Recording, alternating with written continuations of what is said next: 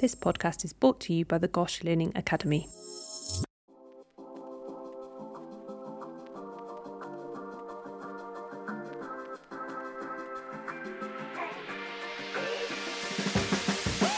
Hello, and welcome to NHS Careers Untapped. The NHS is one of the largest employers in the world, but most people, when they think of a job in the NHS, think of doctors and nurses. However, the NHS is so much more. There's a huge variety of jobs you can do, suiting all interests and personalities. In this podcast, we will be talking to people working in the NHS, in jobs you might never have heard of before, finding out exactly what they do, how they came to be working in that job, and what they love most about it.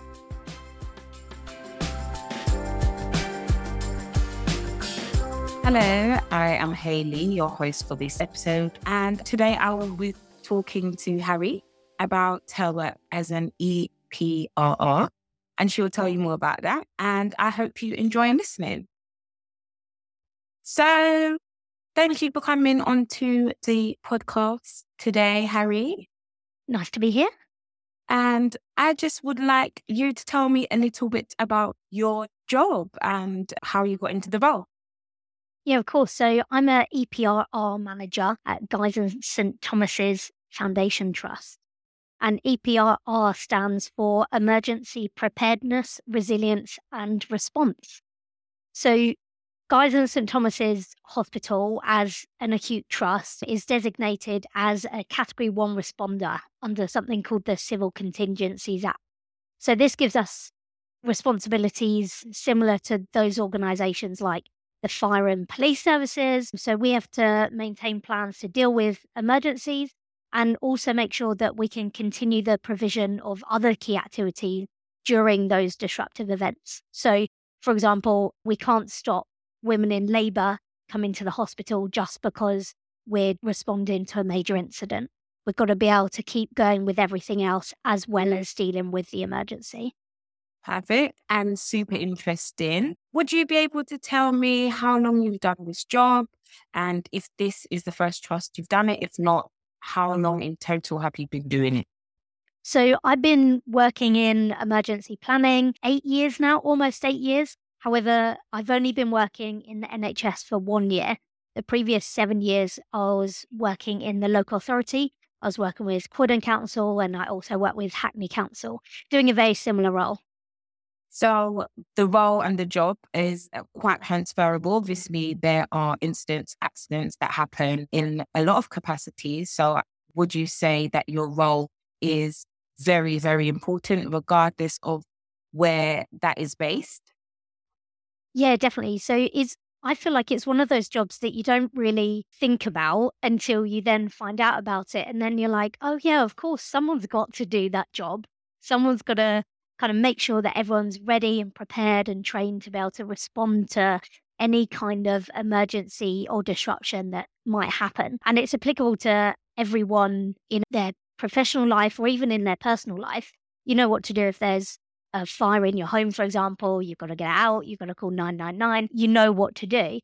And equally, if you work in whatever kind of organization, even private organizations, you need to know what to do to be able to respond to anything. So that could be your kind of typical major incident like a fire, a flood, but it could also be things that we refer to as business continuity incidents as well. So there could be a power outage internally, all of the water could go out, your main supplier of a certain thing could be facing problems receiving those supplies upstream so that they then actually can't give that to you.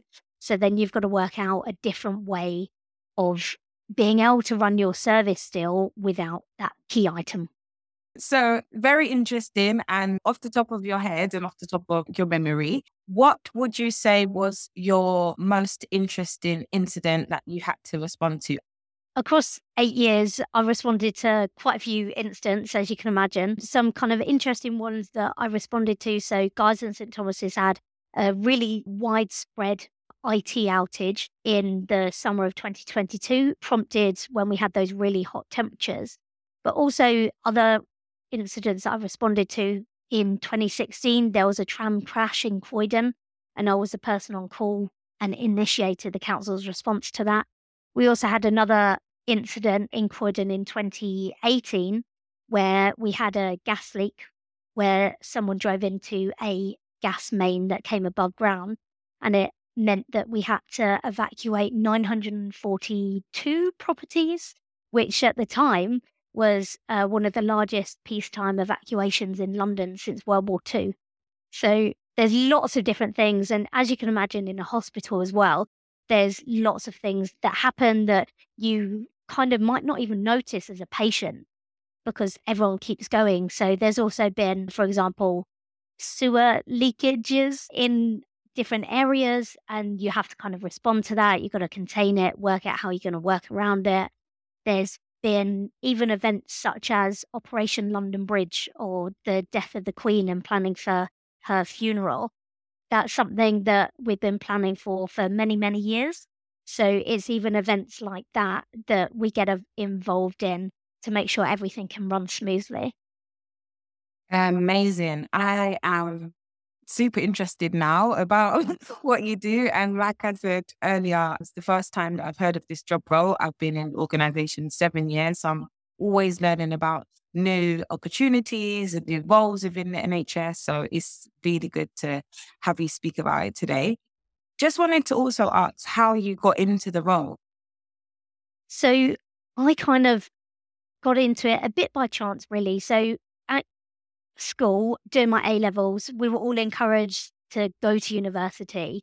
And I didn't want to do any of the A levels. I didn't want to take any of them further. I did maths, chemistry, and drama, and I did not want to continue with any of them. So I clicked through every single page on the UCAS website looking for something to do. I found a course called Disaster Management and Emergency Planning. Thought, oh, sounds interesting. I realized that our local council where I lived had an emergency planning team. So I contacted them, asked if I could come and do a bit of work experience with them. So I went, I spent two weeks with them, really enjoyed it. So applied for the course. I got in and that's how I got in. And I ended up doing a four year course. So that included a sandwich year where I worked at Southampton University Hospital. It was an unpaid kind of internship, as there are kind of many, unfortunately, out there. However, they did pay for my travel expenses. So I just worked half the week with them, and the other half of the week I delivered pizzas so that I did have some cash to still enjoy myself. And then after that, because I had that experience, I was then able to get a job. And my first job was with Hackney Council. But there are lots of different ways that you could get into the role. So I know some people have fallen into it. They've had experience in the organization. They might have, for example, been the lead for their services business continuity plan. That's how they've kind of got the interest in it. And then a job's come up and they've applied for it and got it, and then done a lot of kind of on the job training. And there are also some roles out there at that apprentice level as well. One of my very good friends joined as an apprentice and worked her way up. Uh, and she's also now a manager in EPRR, just like me. Can I also ask what skills you feel like are necessary if you are going into this role? So if you was to meet a young person, unsure, like you were, what skills would you say, okay, this is something that would be key?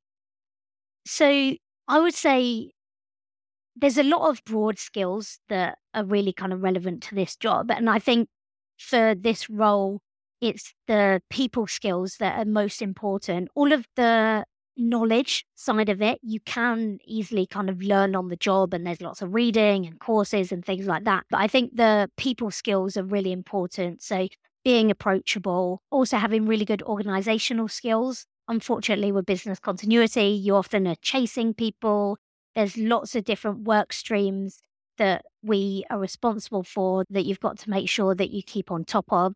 So having those organizational skills is really important. But definitely, I think that those people skills, because you're going to be talking to lots of different people across the whole organization, which is, I absolutely love. It means you get to see so many different characters, finding out about different people at all levels of the organization, be them clinical or not. I regularly have conversations, for example, with our chief operating officer and deputy chief executive. So you do speak to more senior people and then you're training more junior people to actually kind of do the response. So yeah, the the people skills and being approachable and friendly and being willing to get stuck in and get involved. Think that is something that we hear trust wide with a variety of roles where people are saying the most valuable skills are not the ones that you go to uni to learn or not the ones that you learn in apprenticeship, but it's those acquired through conversations, through experience with staff, with patients. And I think your role is really interesting. And it's also great to hear how you can be a problem solver essentially and yeah. think outside the box, but you also have to have that human element as well because the incidents are going to affect patients or staff and you have to manage that. And I think you you said earlier that sometimes those patients or staff don't know an incident is happening. And I think that reflects on how well you're doing your job because if the patients are still being looked after, the, the staff are still able to do their jobs and we are almost none the wiser or our a work is disrupted as less as possible, then it it really means that you're doing a great job. And from my perspective, I can attest to that because I don't feel like there's there's many opportunities where I cannot do my job. There's always a workaround, even with the heat wave. So so thank you. I wanted to also just speak about what you most like about your job and on the flip side, what you find the most challenging. So I think the thing I enjoy most about my job is the variety of it. So, no two days are the same. So, you could be one day kind of in a committee meeting with those really senior people. You could be writing a plan. You could be delivering training. You could be supporting that instant response. You could be talking with colleagues from other trusts from across London or even other emergency services. So you do get so much variety to it. And because mm. there's such a broad number of work streams and capabilities that we develop, you're always looking at something different. So earlier I was looking at industrial action. Tomorrow I need to look at some power outage preparedness things. So it's always really different. And I also love that you get to know so many people from across the hospital and the wider health sector as well it's really interesting to find out about other people's roles, just kind of as this podcast is doing. But I'm always learning. So I've been in the NHS just over a year, and I'm always finding out about new things that the trust does that I never knew existed, and all of that, really. And I suppose another thing I really enjoy is that we're always working for and searching for continuous improvement kind of in all aspects. So with planning for emergencies and doing the business continuity, you prepare and you plan, then an incident happens, and then we're always looking at, okay, well, what can we learn from this? And then how can we improve it to make the response even better next time? And I really like that continuous improvement aspect. However, I suppose then going on to the challenges that feed into all of those things a lot is that an emergency planner's work is never done. There's always something that needs doing, and the response side of the job always has to take priority.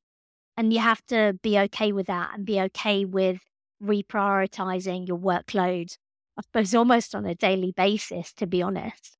And another thing, which is a challenge, is helping people to understand the importance of the preparedness side of the job as well.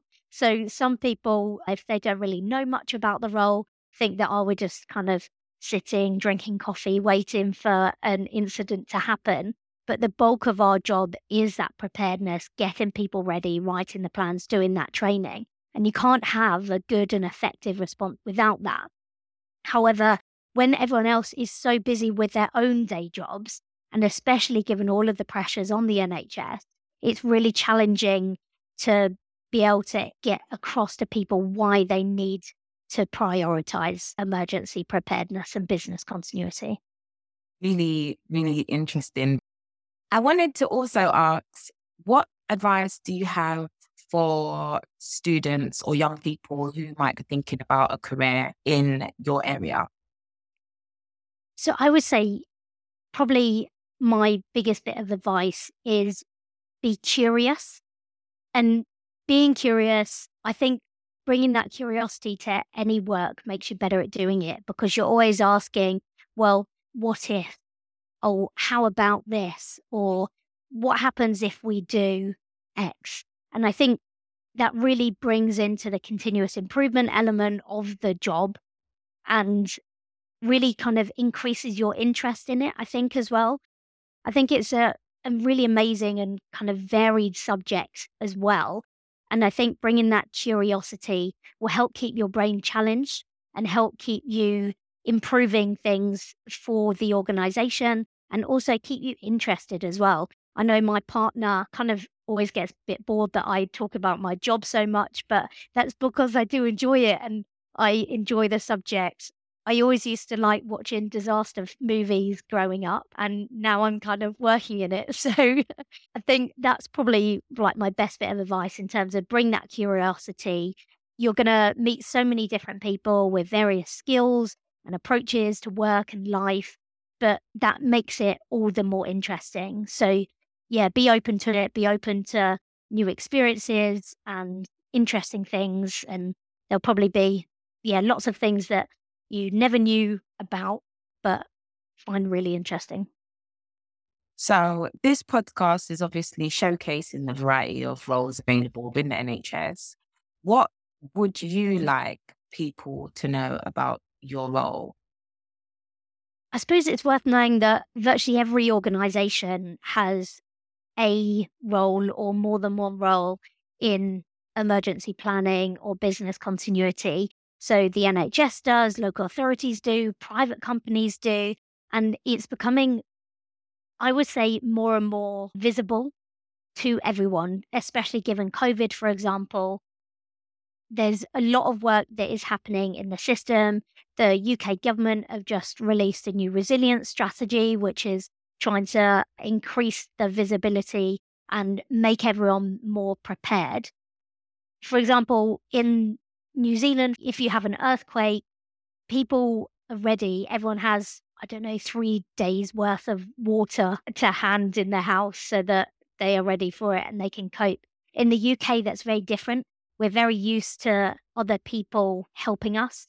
If something happens, we're waiting for someone to come and help us. And I think boosting that resilience of not only organizations, but people individually will really help everyone. And I think it'll really help everyone on a personal level as well, in terms of, for example, personal resilience is talked about so much. And I think it really kind of helps with that. And EPRR, one of the reasons I got into it is because at the end of the day, you are helping other people and your preparedness and the preparedness and the activities and the training that you do is in some way making a positive difference to someone when they're going through a period of time which probably isn't going to be pleasant for them.